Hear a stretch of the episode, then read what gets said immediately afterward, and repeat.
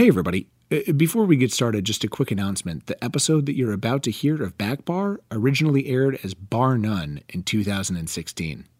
Cheers.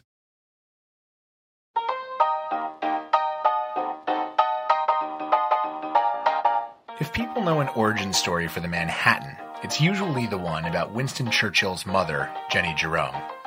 Legend has it that she was throwing a victory party one night in New York City for newly elected governor Samuel J. Tilden. Socialite Jennie wanted to concoct a new drink for the occasion, something cool, something sexy, something that would make people talk. Well, vermouth was still new at the time. It was novel, it was imported, and Tilden, he was a member of a forceful political subspecies known as the Bourbon Democrats.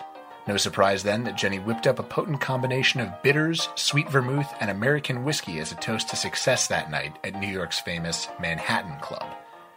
Is it true? Absolutely not. Does V for victory make a Manhattan taste better? You better believe it does. I'm Greg Benson, and this is Bar None. This episode is brought to you by Hearst Ranch. Grass-fed beef raised on California's Central Coast. Now available online through Larder Meat Company. Learn more at HearstRanch.com. Hello, everyone, and welcome to the show. You're listening to Bar None, the monthly podcast where we cover the history of drinks, their creators, their recipes, their legends, and in turn, we'll see how what we're drinking shapes history. Every episode, we're going to pick one drink and look at the indelible, unique mark it left on its heyday. But since this is the very first episode of the show ever, we're going to take a step back. We're going to look at cocktails as a whole, where they came from, what they're doing, and who got them there. You're going to hear a lot on this program from eclectic luminaries with names like The Only William and Cocktail Bill. Their stories are amusing, weird, sometimes downright unbelievable, but without them, the world of bartending as we know it surely would not exist. Besides, what's a good drink without a great Genesis story? Our co-pilot today is one of the Cocktail Kingdom's oldest and most venerable members, a drink the Atlanta Constitution called in 1909 the, quote, all-conquering Sazerac. We picked the Sazerac for our pilot, not just because it's the first branded drink or because its history tracks a nice parallel with the history of the cocktail itself. We chose it because of all the things people know about it that aren't true. This drink, and drinks writ large, have a vast amount of information circling around them that is categorically, verifiably false. And the important thing to note going forward is that this is not necessarily a bad thing. It's what makes being a bartender so enjoyable, while at the same time it can make being a journalist very deeply infuriating. But, yeah, it's one thing as a cocktail historian that's always a bit frustrating, and is that you can often prove what isn't true, but you can rarely prove what is. Not never. There's times when you can actually, prove something, but often people are like, well, do you think this is the true story of a drink, of the Bronx cocktail? Like, no, because I have a recipe from earlier than that. That's Greg Bohm, a Manhattan-based entrepreneur who runs Cocktail Kingdom, a publishing house / barware emporium / museum / library in New York's Flatiron District. You're going to be hearing a lot from him on this podcast because we talked for a while and he's a very, very smart guy. But I do have to warn you, the audio quality isn't perfect. We were talking in his office in New York. It was a nice day. The window was open. You can hear New York City in the background. I mean, the aviation cocktail comes to mind a little bit, where there's aviation was created, and therefore people would talk about the aviation cocktail. And there's more than one version of it because aviation was kind of a big thing back then. The Wright brothers made the news, and all of a sudden you had multiple drinks, so people find a drink with that history, and oh, look, they're both called the aviation. Well, it's two people, two bartenders creating a drink with the same name that have no commonality whatsoever.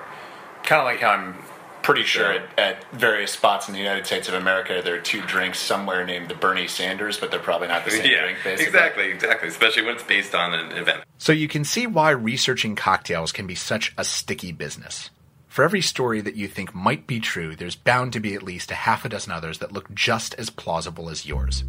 Not to mention, booze has a long and storied history of avoiding print, as evidenced by the almost 60-year gap between the first time the word cocktail appeared in a newspaper and the publication of the first book of recipes in the United States. Plus, speaking from personal experience here, the very nature of creating drinks is ironically counterproductive to remembering them. By the time you get a cocktail to where it really, truly wants to be, it probably isn't the first time you've tasted it. Or the second time. Or the third. Let's go back to Churchill's mother for a second. The tale of Jennie and the Manhattan is lovely, no doubt about it. But 5 minutes on Wikipedia will tell you that at the time of this party in New York, Jennie also would have had to be back in England giving birth to Winston Churchill. So you see, it's false. Provably. Verifiably. And yet, Ms. Jerome is still an integral player in the history of the Manhattan because, as Greg is fond of saying, a good legend makes a drink taste better. As I always lecture, I often say, legend has it, or this, it's commonly thought. Even if I've debunked it, doesn't mean it's not a good piece of lore, because at some point that lore has lived for a long enough time that it's given energy to the drink, and it's still an important part of the history of that drink. Even if it's not true, I'm saying it's still important. If it was something that wasn't just a mistake on the internet, if it's something that was a story that's been told, it still becomes part of the lore of that cocktail. The push and pull between fact and legend is nowhere more obvious than in the origins of the word itself, cocktail.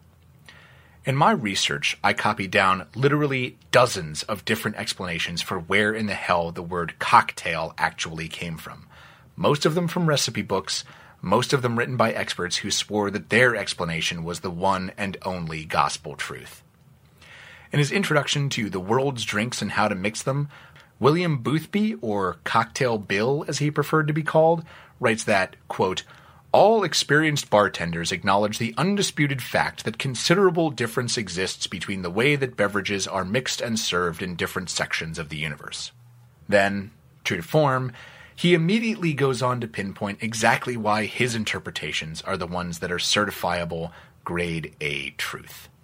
I saw any number of stories about spurned Annie Oakley-type characters cutting off the tails of their beloved's prize roosters and serving their own cocktails back to them. I found one amusing anecdote about a lovesick American general and an Aztec princess whose name I'm pretty sure is pronounced Hochtel, though it's tough to say, it does begin with an X. And then there was the one that I really, truly wanted to be real. I found one source that claimed the name cocktail came from the French word for egg cup, which was the measuring device of choice for one New Orleans bartender whenever he made, what else, a Sazerac. Sadly, I couldn't find a single credible source to back this up, so I had to relegate it to the realm of things I just wish were true. For better or for worse, the most likely explanation for where the word cocktail came from is also easily the most vulgar. It seems that it was commonplace when putting an over-the-hill horse up for sale in the early 19th century to give it a little boost, a helpful pick-me-up to make it seem lively and frisky in the form of a ginger suppository. Just like I'm sure that everyone who's ever chewed a piece of raw ginger is wincing right now, there's no doubt in my mind that this would make even the most broken-down mare seem lively and full of life. But the unintended consequence of this is that it would make said unfortunate animal cock its tail up.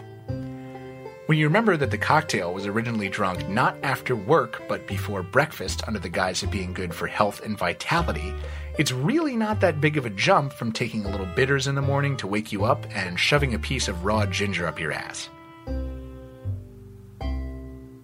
The first time the word cocktail is defined in print is on May 6, 1806 by the Reverend Dr. Harry Croswell. Croswell was the editor of the Hudson Balance and Columbian Repository, a politically inclined newspaper that the week before had run a snark piece about a losing Democratic candidate, specifically tailored to rub it in. Therein, he'd used a word that was apparently novel enough to prompt one reader to write in and ask for clarification. That word was cocktail. Cocktail, then, is a stimulating liquor, composed of spirits of any kind, sugar, water, and bitters. It is vulgarly called bittered sling, and is supposed to be an excellent electioneering potion, inasmuch as it renders the heart stout and bold at the same time that it fuddles the head. It is said also to be of great use to a Democratic candidate, because a person having swallowed a glass of it is ready to swallow anything else. Now, this is not the first time that the word cocktail appears in print. We get it 3 years earlier in a tongue-in-cheek article from a New Hampshire paper called The Farmer's Cabinet. In a sly little humor piece, the author, who's likely the paper's editor Joseph Cushing, details in diary format the morning of a young man, a member of the moneyed class with no drive or inclination to put his youth or his wealth toward any good whatsoever. Cushing calls this man a lounger, but I don't think it will be that much of a stretch for anyone out there to get a good mental picture of him today. As the story begins, our hero is waking up late after an assembly and feeling out of sorts. It goes on. 11. Drank a glass of cocktail. Excellent for the head. Went to the squire's. Girls just done breakfast. Memorandum. Girls not so bright after dancing. Went to the colonel's. Drank a glass of wine. Called at the doctor's. Drank another glass of cocktail. It's always seemed fitting to me, bars being as they are places of free discourse and uninhibited opinion, that both the first time the cocktail appears in print and the first time it's defined, it's used to take shitty, condescending potshots at people who aren't there to defend themselves. It's also worth noting that that first guy, Harry Croswell, was a tireless crusader for freedom of the press, an early advocate for the educational rights of African Americans, a notable martyr for the First Amendment, and would probably hate the shit out of the fact that he's best remembered in 2016 as the first guy who told us how to mix an old-fashioned. So that's the word cocktail. But what about the word Sazerac? It's a great name. It certainly rolls off the tongue, which probably explains why it's been the name of several different things over the past couple centuries. It's been a coffee house, a bar, a cocktail, and today it's a highly awarded brand of rye whiskey. In fact, probably the most intriguing thing about the Sazerac is that it's this perfect distillation of American culture, this mismatched, telephoned hodgepodge of different stuff that's all been begged, borrowed, and stolen from somewhere else. So it's no surprise that before the award-winning Sazerac Rye, before the Sazerac Coffee House, before the world-renowned Sazerac Cocktail, there was a brand of cognac that reached America sometime around 1850. It bore the delightfully French-sounding name Sazerac de Forges et Fils, and eventually, probably inevitably, it wound up in that most francophilic of places, the Crescent City, New Orleans. As for how exactly Sazerac became the Sazerac, that's a little dicier. The drink first appears in print, fittingly enough, in a fraternity journal in 1899. The brothers of Alpha Tau Omega had held their annual conference in New Orleans the year before and were quite impressed by the refreshments the city had to offer. Some things never change, I suppose. At that point, the Sazerac House Bar was being run by two men, Billy Wilkinson and Vincent Moret, whom the press had dubbed the two giants of the Sazerac. Both were large, both were charismatic, and what the two of them pulled off was either con artistry on a massive scale or fantastic salesmanship, depending on how you choose to look at it. The Sazerac House was put on the map by a man named Thomas Handy, another big figure in booze history who is credited with switching the drink to a rye whiskey base and thus usually gets tagged with its invention. Sadly, by the time Spring Break 99 rolled around, Thomas Handy had been dead for 6 years, but Thomas H. Handy & Company had outlived its namesake, still owned the bar, and had a little business on the side selling pre-batched, pre-bottled cocktails. This included a whiskey cocktail that would later become known as the Sazerac. Here's the thing, though. If you look at the original recipe, Handy & Company's whiskey cocktail is practically identical to another drink invented years earlier by another celebrity bartender called the Improved Whiskey Cocktail. What was Wilkinson and Moret's secret? World-class professionalism. The two men were so good at what they did and so well respected in New Orleans that it was only a matter of time before their whiskey cocktail and the whiskey cocktail were all synonymous with the name of their bar. If Tom Handy was the one who invented the Sazerac, then the giants were the ones who perfected it. Enough for the Times-Picayune to hail Wilkinson in 1902 as, quote, the creator of that most soothing and invigorating decoction, the Sazerac. the Sazerac is, it's New Orleans. That's Caroline Rosen. She's the president of Tales of the Cocktail, one of the world's biggest bartending conventions that takes place every summer in the heart of the Big Easy. It's just hard to put into words because it's so simple. It's so fulfilling. We drink it when it's hot. We drink it when it's cold. We drink it all year round. And it truly has just worked its way into the ethos of what we do and who we are. You don't have to go far in the French Quarter to find someone who appreciates a good Sazerac, especially if you run into Caroline. She's got this fierce, dyed-in-the-wool appreciation for a drink that's been a part of New Orleans culture for almost 200 years and hasn't really changed all that much, like a shark that reached evolutionary perfection eons ago while we all still kind of look like marmosets. Except that Sazerac, the original key ingredient and namesake of the drink itself, is a French cognac, not the American rye you'd find in your cocktail glass today. So what's the whiskey doing in there? According to Caroline, it sprung up from a brandy shortage and some quick thinking. It was barely enough to go around in cognac in Europe, and there was no way it was making it to New Orleans. So I think like any good New Orleanian, we continue to move ahead.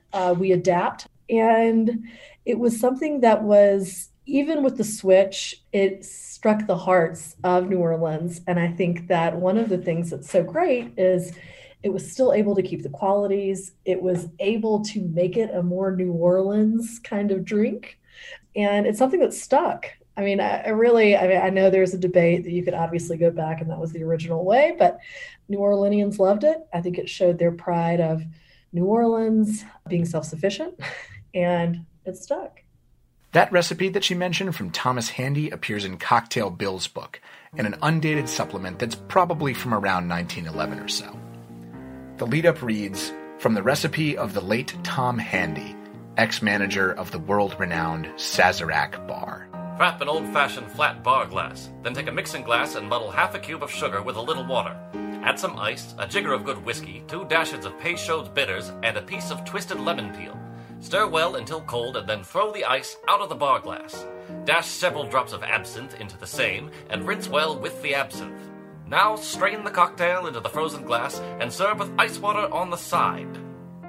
For those of you following along at home, a half a cube of sugar is equivalent to 1/2 teaspoon. A jigger is 2 ounces, and the whiskey originally called for was Maryland rye.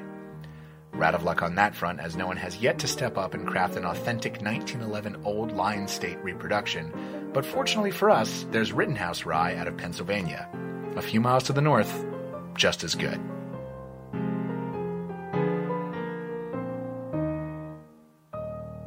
So maybe the switch was just a tribute to Handy's homeland.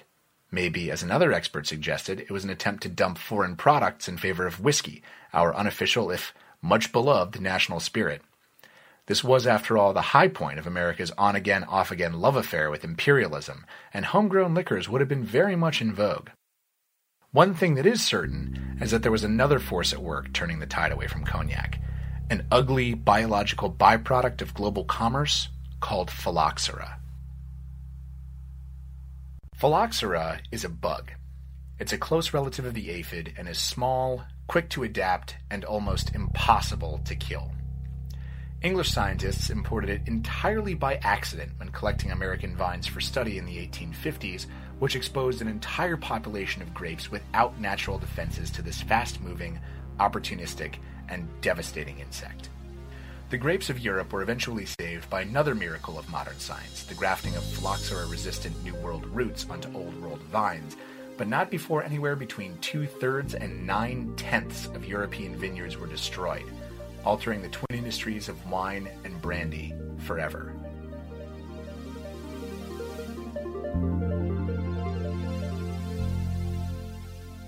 Soon after cognac disappeared from the glass, the Sazerac suffered another setback as a second Old World ingredient fell victim to modern-day stupidity, this time, though, of a slightly different stripe. That victim was absinthe. And the stupidity in question wasn't an invasive species or a man-made superbug, but good, old-school, garden-variety ignorance. Absinthe is one of the most consistently misunderstood spirits in the entire world. Even in its heyday, when the nation of France was consuming almost 10 million gallons of the stuff per year, it was being blamed for everything from laziness and depression to violence and infanticide. And I'm willing to bet that even today, the first thing the word absinthe conjured up when I mentioned it was an upbeat, chartreuse-tinted Boz Lerman Lady Marmalade acid trip with an overarching windmill theme. So, before we go any further, let's take a moment to pause and debunk the legend of the Green Fairy. There's a great book I found from 1903 called The Flowing Bowl, which reads like a food and wine compendium written by Ebenezer Scrooge. In a book whose forward wonders why in the hell anyone would want a mixed drink, and whose body is almost entirely devoted to the history of mixed drinks, author Edward Spencer takes a brief moment to say something shitty about absinthe. Of all the liquors, absinthe is the most pernicious. Once you get absinthe, it gets you and never leaves you whilst you last.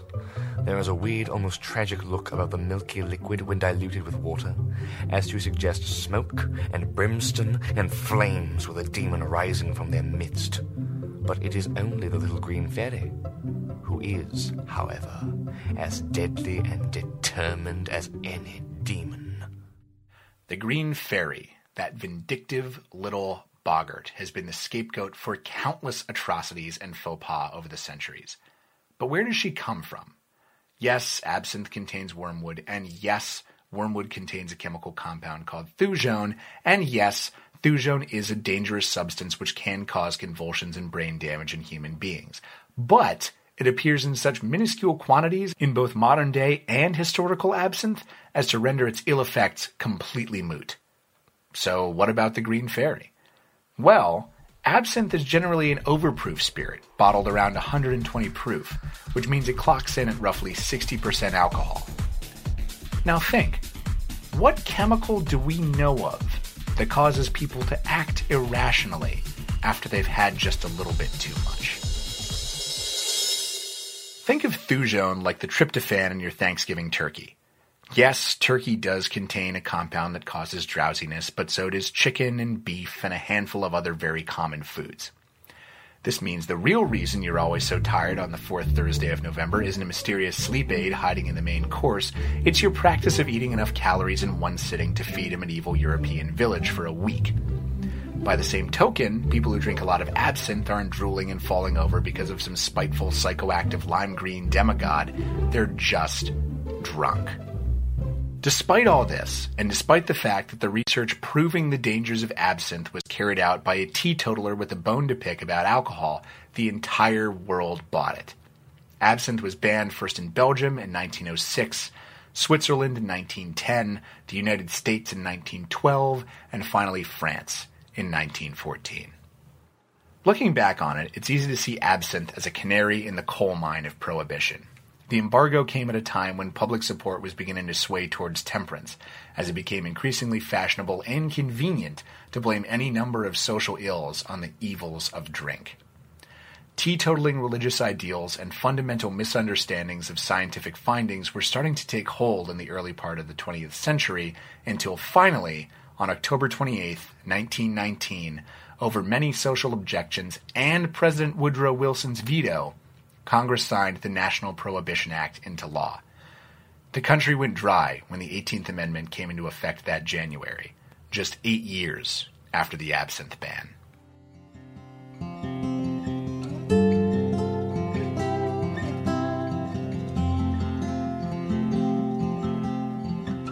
This episode is brought to you by Hearst Ranch. The Hearst family has raised cattle on California's Central Coast since 1865. Today, Hearst Ranch's signature product is their 100% grass-fed, completely hormone and antibiotic-free beef. The Hearst Ranches have always treated their animals with great care. Their cattle live a completely natural existence as foragers and grazers. Well-managed grazing fertilizes the land naturally, sustains a seasonal rhythm to the ranches, and produces a remarkable meat whose flavor is the authentic taste of the American West. Hearst Ranch beef is available seasonally, May through August, in select whole food markets throughout California, and all year round at their retail locations in San Simeon and Paso Robles. And now, HRN listeners in Arizona, Nevada, and California can get Hearst Ranch beef delivered right to their door through Larder Meat Company. Go to lardermeatco.com and shop the 100% grass-fed box to stock your freezer with Hearst Ranch beef. That's L-A-R-D-E-R, meatco.com. Learn more about the storied history, farming practices, and conservation efforts of Hearst Ranch at hearstranch.com.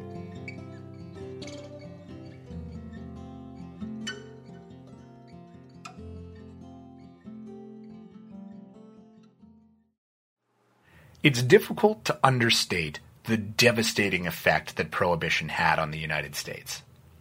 Aside from the well-chronicled rise of organized crime and the millions of dollars in lost tax revenue, it cut a thriving distillation industry off at the roots and set breweries back decades on a global scale.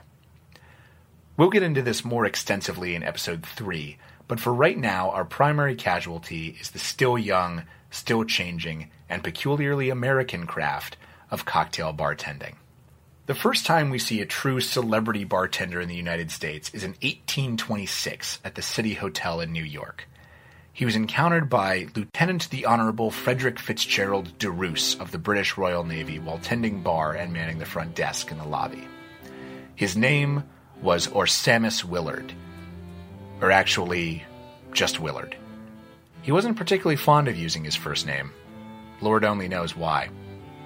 The lieutenant's impression of him is as follows. The entrance to the house is constantly obstructed by crowds of people passing to and from the bar room, where a person presides at a buffet formed upon the plan of a cave. This individual is engaged from morn to dewy eve in preparing and issuing forth punch and spirits to strange-looking men, who come to the house to read the newspapers and talk politics. That's the very first mention we have of Willard. This is a man who is widely credited with the popularity of the mint julep, who brought to the fore a previously unknown ingredient in mixology known as ice, who is described later by another Englishman as the Napoleon of barkeepers, and his first time in print reads like a 2-star Georgian-era Yelp review. I'm going to step outside of the safe, fact-checked cocoon of feature-length journalism and into the wide, scary, speculative world of editorialism for a second. Could it be that Prohibition, beyond being a well-intentioned, if poorly executed, attempt at social change, beyond being fueled by a fundamental misinterpretation of scientific facts that was ignorant at best and scapegoatish at worst, could it be that it was aided at least in part by a fundamental lack of respect for the craft of service? If you examine any period of history between the American Revolution and yesterday, you are guaranteed to find some mention of the bad bartender. He's existed for hundreds of years, and yet he hasn't learned a goddamn thing. He's boorish, he's ignorant, he's usually drunk. He's the enthusiastic poster boy for everything that's wrong with his profession, and worst of all, his fictional ass is ruining things for the rest of us. Just look at what happened to me last month when I was at the dentist. So, what are you doing these days? Oh, you know, same old, still bartending, same place. Oh. What else are you doing? Nothing. That's it. That's my job. Oh. So are you doing anything else, or is dentistry gonna be, like, it for you? Okay, I didn't actually say that last part, but it's not because I sold out on my principles. I was just really concerned that this would have happened next. I'm sorry, Mr. Benson, but it looks like this entire row of molars is going to have to go. You're going to feel a slight pinch! Maybe, just maybe, we can change our misunderstandings about alcohol by changing the way we behave around the people who make it.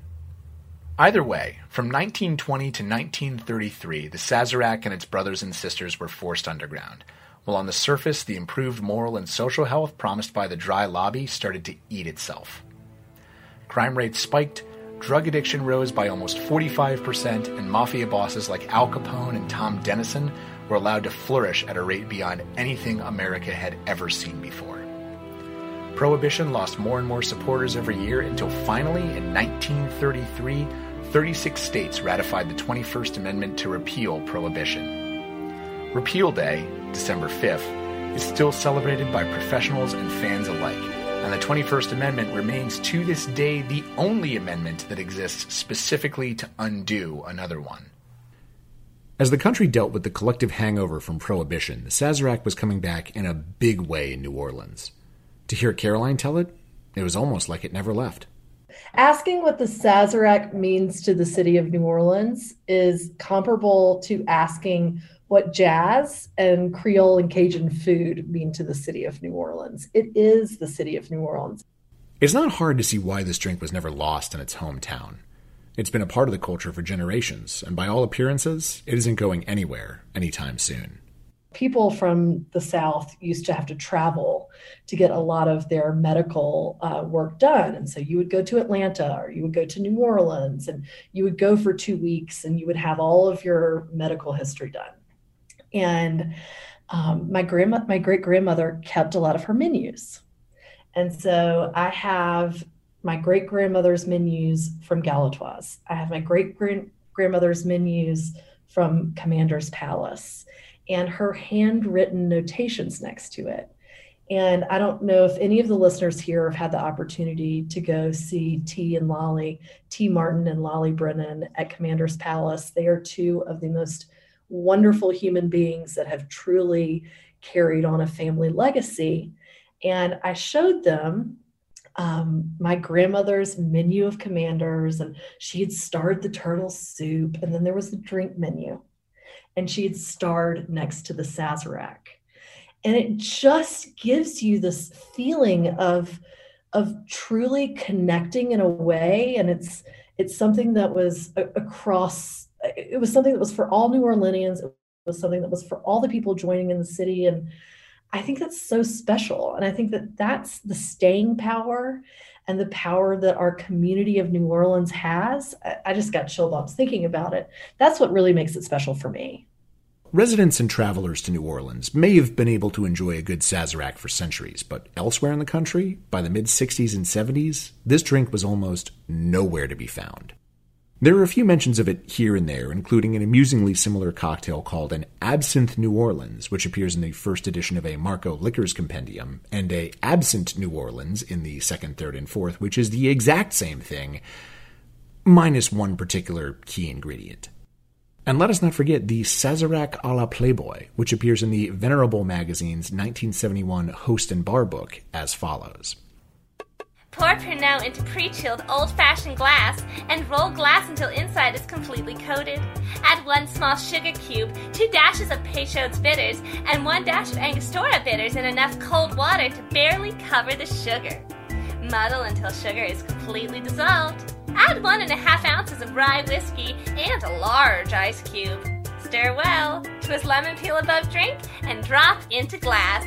Created by George Crochette, head bartender at the New Orleans Playboy Club. Not bad, especially considering at the time, you could have done a lot worse. Remember, this was written in the 1970s, and America had long since lost its interest in Manhattans and dry martinis, issuing in an era of disco and bright blue beverages that's widely referred to by cocktail historians as the Dark Ages. For evidence, look no further than Playboy's classic Sazerac recipe, listed directly above the one we just mentioned. It's made with bourbon or blended whiskey and is billed as, quote, a magnificent pre-brunch drink. There was a little segment it was called the Dark Age of the Cocktail. It was the 80s when everything was like brightly colored and, you know, fake ingredients, and, you know, it was more just for kind of aesthetic than taste. That's Sutter Teague, beverage director at Manhattan's Amor y Amargo and service industry polyglot. He took some time to talk with me about this blotch on the cocktail timeline, where it came from, and how we eventually got rid of it. And once again, this interview is happening in New York City, which, just like last time, is still a noisy place. I feel like that's just a trail we've been going down since the 50s, you know, like when we could suddenly have preserved items, things that were in cans, things that were frozen, and you just threw it in the oven, and, you know, TV dinners and that kind of thing. Convenience. Americans are suckers for convenience. We'll take something convenient over something quality, I say 8 out of 10 times. You know what I mean? Like, we're just, oh, you mean I'm a bar owner, or even if I'm not a bar owner, I'm a consumer, and I can have this product that is shelf stable and it's there when I want it and it won't rot when I don't use it for a while and it's just there. Yeah, I want that. I want that on my gun. As most of us were probably aware, even before AMC's Mad Men made it painfully obvious, the 1960s and the dry martini are practically synonymous. It was a sophisticated drink for a sophisticated time. After all, the United States had just come out of the Second World War, not just as a winner, but in many ways as the winner, and it seemed only fitting to reward ourselves with a decade-long celebratory drink. But out of that societal framework grew a new cultural force, the Me Generation, and they wanted absolutely nothing to do with their parents' button-down, fuddy-duddy cocktails. It's unclear what the decisive factor was that turned Americans away from cocktails in the 1970s. One source I talked to said disco, one other said globalization, religion, the cola wars, and as we just heard, mass consumption have all been pointed to as likely culprits. One source I talked to, who we'll hear more from next month when we do this era in depth, said that drug culture could be at fault, adding that, quote, maybe cocaine became the martini of the 1970s. Whatever you blame, the Bee Gees, Coke and Pepsi, or just Coke, the 70s were a dark time for the cocktail. But as in the past, tides turned, the cocktail came back in vogue, and as if on cue, legend sprung up as to who had effected this wonderful and visionary change. This time, the tall tale circled around New York City's famous Rainbow Room, and a man named Dale DeGroff. So I kind of like have this vision in my mind of him just being like behind the bar and kind of looking around and saying to himself, why would I use this, gun sour mix when I have lemons and limes right here? Why can't I just squeeze my own? I just see him being like very pragmatic about it and just being the first one to do that on a large scale, and then having people come and have the drinks at a very, sort of famous landmarky kind of place and be like, holy cow, this guy's cutting edge. When cutting edge is kind of the opposite of what he was sort of like going back to the basics. The short version of the story reads a little bit like the voiceover for a movie trailer.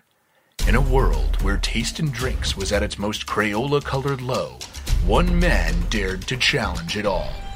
When everything from lemonade to margarita mix came out of a soda gun, Dale was the only one with the courage and the balls to take the lemons life gave him and squeeze them into lemonade. I'm only half joking. It's common to view Dale DeGroff as a lone rebel, the one person who dared to challenge the mass-produced system. But was he just the right guy in the right place at the right time? Here's what Sutter had to say. I love to think that there's a ground zero or a genesis point for all these sorts of things, but surely it was a bit of collective subconscious. Everyone was, their palates were getting weakened and tired of these like overly sugary, overly syrupy, brightly colored cocktails that led to debaucherous evenings and terrible hangovers the next day. So I think it was probably a collective subconscious situation. However, he happened to be in a spot of high profile. And was a guy with great charisma, so he gets the lion's share of that credit, which he certainly do. But at the same time, it couldn't have. I have to believe it's collective subconscious. There's no way that one man decided to go against the giant machine that was making shitty syrups and putting them on the gun. However it happened, cocktails came roaring back in the last few years of the 20th century, and at the forefront of this revival, once again, the all-conquering Sazerac. I think what's happened now is if you kind of don't want to make things too complicated, I mean, you could order an old-fashioned, but if you want something not quite as commonplace and a little more, hey, I know what I'm doing, I'm not just following a trend, Sazerac's definitely having its moment in the sun. If you walk into a cocktail bar and order a Sazerac, it is a sophisticated drink. It's not incredibly difficult to make drinks, so you're not ordering a Ramos Gin Fizz, which the bartender may give you an evil look for. But no, I think it's definitely it speaks to what people are drinking right now. And 7 years ago, the Sazerac scored another victory. Absinthe, after 97 years, was finally re-legalized in the United States in 2009. That means if you're like me and you like mixing your purest sensibilities with a little bit of naughty experimentation, you can finally make your Sazerac the way I like it. 2 dashes of Peychaud's, 2 dashes of Angostura, a half teaspoon of Demerara sugar, and an ounce and a half of rye, mixed with just half an ounce of cognac. stirred and poured into a rocks glass, rinsed with real absinthe. And that's that. We're up to the present day, the cocktail is saved, absinthe is back, and the future is nothing but bright and rosy for mixed drinks from here on out. Right? The cocktail, the Sazerac is actually a very good example of where I think cocktails right now, it scares me. I think it's now harder to get a good cocktail than it's been in my lifetime, and in a way easier. It's harder, kind of, if you look up a recipe on the internet, it's hard to get a good recipe, but it's easy to get a good recipe. I mean, you're going to get a ton of recipes. So just, if you go back 6 years ago, if a place had a cocktail list that they were proud of and they put it in front of you as soon as you sat down, somebody there cared, and probably your cocktail was going to be pretty good. Was it going to be great? I don't know. But now, people feel obligated to have cocktail lists, restaurants and bars, both.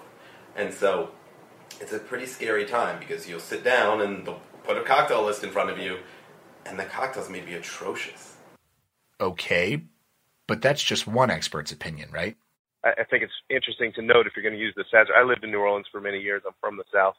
I think it's interesting to note that, like, the town that invented that drink that is so famous throughout the world, it's hard to find one in New Orleans that's worth a shit. You walk down Bourbon Street, and you walk down Bourbon Street, and everything is just what we're just talking about, like stuff off the gun, candy, sweet, syrupy, bright colors. You know, the big giant hand grenades that you see people walking around with. Even Pat O'Brien's Hurricane is a bastardization of what it once was. There's nothing fresh in that anymore. It's powdered mixes, and it's just gross.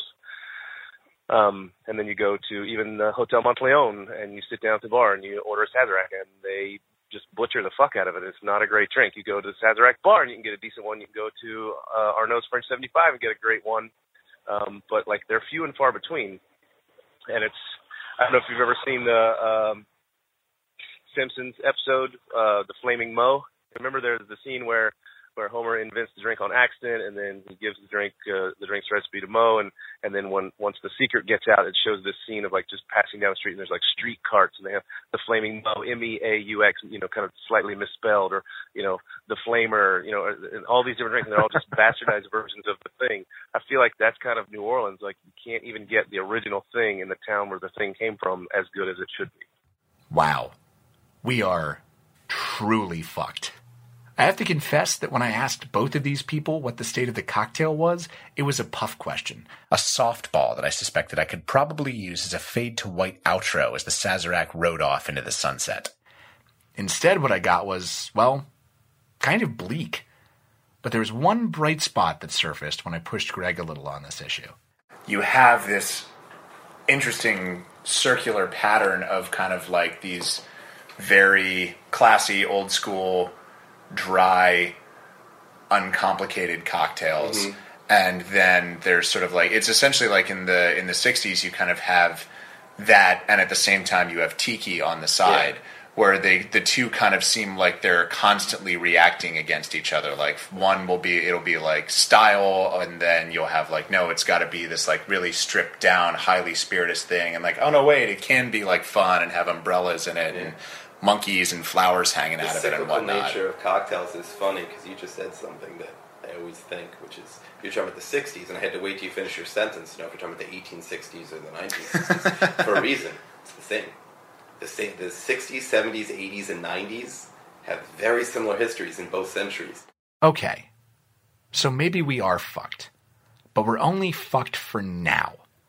Eventually, if the pattern holds, things will swing back around, and by 2060 we'll be seeing articles about how drinks have gotten far too dry, and then by 2070 they'll be way too sweet, and then sometime in the 2080s some guy or girl or benevolent alien conqueror will come along and, well, you get the idea. Besides, Greg said something a little later on in that interview that filled me with a little bit of hope. The Sazerac, he said, is like a Wiener Schnitzel. It's simple. It's easy. It's whiskey with a few dashes of other stuff, like a breaded cutlet pounded flat. It's never going to be totally in fashion, but it's never going to go entirely out of fashion either. Here's Greg, one last time. I mean, if you think the ceremony of it, the absinthe rinse and then dumping it out, I mean, a nice good short ceremony created around a cocktail with a good name and nice ingredients, and it's that perfect balance of a backlash against sweet drinks, but it's not just booze in a glass. It does have a little more balance than that, so it's got some Manhattan aspects that makes it nice and balanced. Combined, I mean, you can see how it's successful. It's a great drink. So that one drink, at least, is safe. The all-conquering Sazerac keeps swimming through our hearts and minds the way it's been doing for the past 100 years. The cocktail world keeps spinning, and the legend, as they say, continues.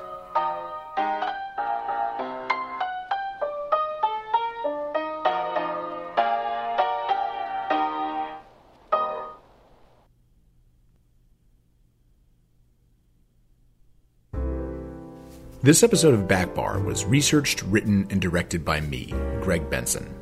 Keegan Cassidy and I produced, while Ryan Laney scored, edited, and mixed our show. You can find his work at ryanlaneymusic.com. Back Bar is powered by Simplecast. Special thanks to our amazing guests today, Greg Bohm, Souther Teague, and Caroline Rosen, and to our awesomely talented voice actors, Angela K. Perko, John Stang, and of course, Back Bar's own, Keegan Cassidy. Thank you so much for listening to Heritage Radio Network, food radio supported by you. For our freshest content, you can subscribe to our newsletter by entering your email at the bottom of our website, heritageradionetwork.org. Follow us on Instagram and Twitter at heritage_radio. Follow me on Instagram at 100proofgreg, that's 100 with numbers, not letters. And you can also find us at facebook.com/heritageradionetwork. HRN is a nonprofit organization driving conversations to make the world a better, fairer, more delicious place, and we couldn't do it without support from listeners like you. Do you want to be a part of the food world's most innovative community? Subscribe to the shows you like, say, this one right here. Tell your friends, and please join the HRN family by becoming a member. Just click on the beating heart at the top right of our homepage. Join us again in 2 weeks when we'll be talking about the martini, the 1960s, and more on history's favorite drinks and how what we drink shapes history. Cheers.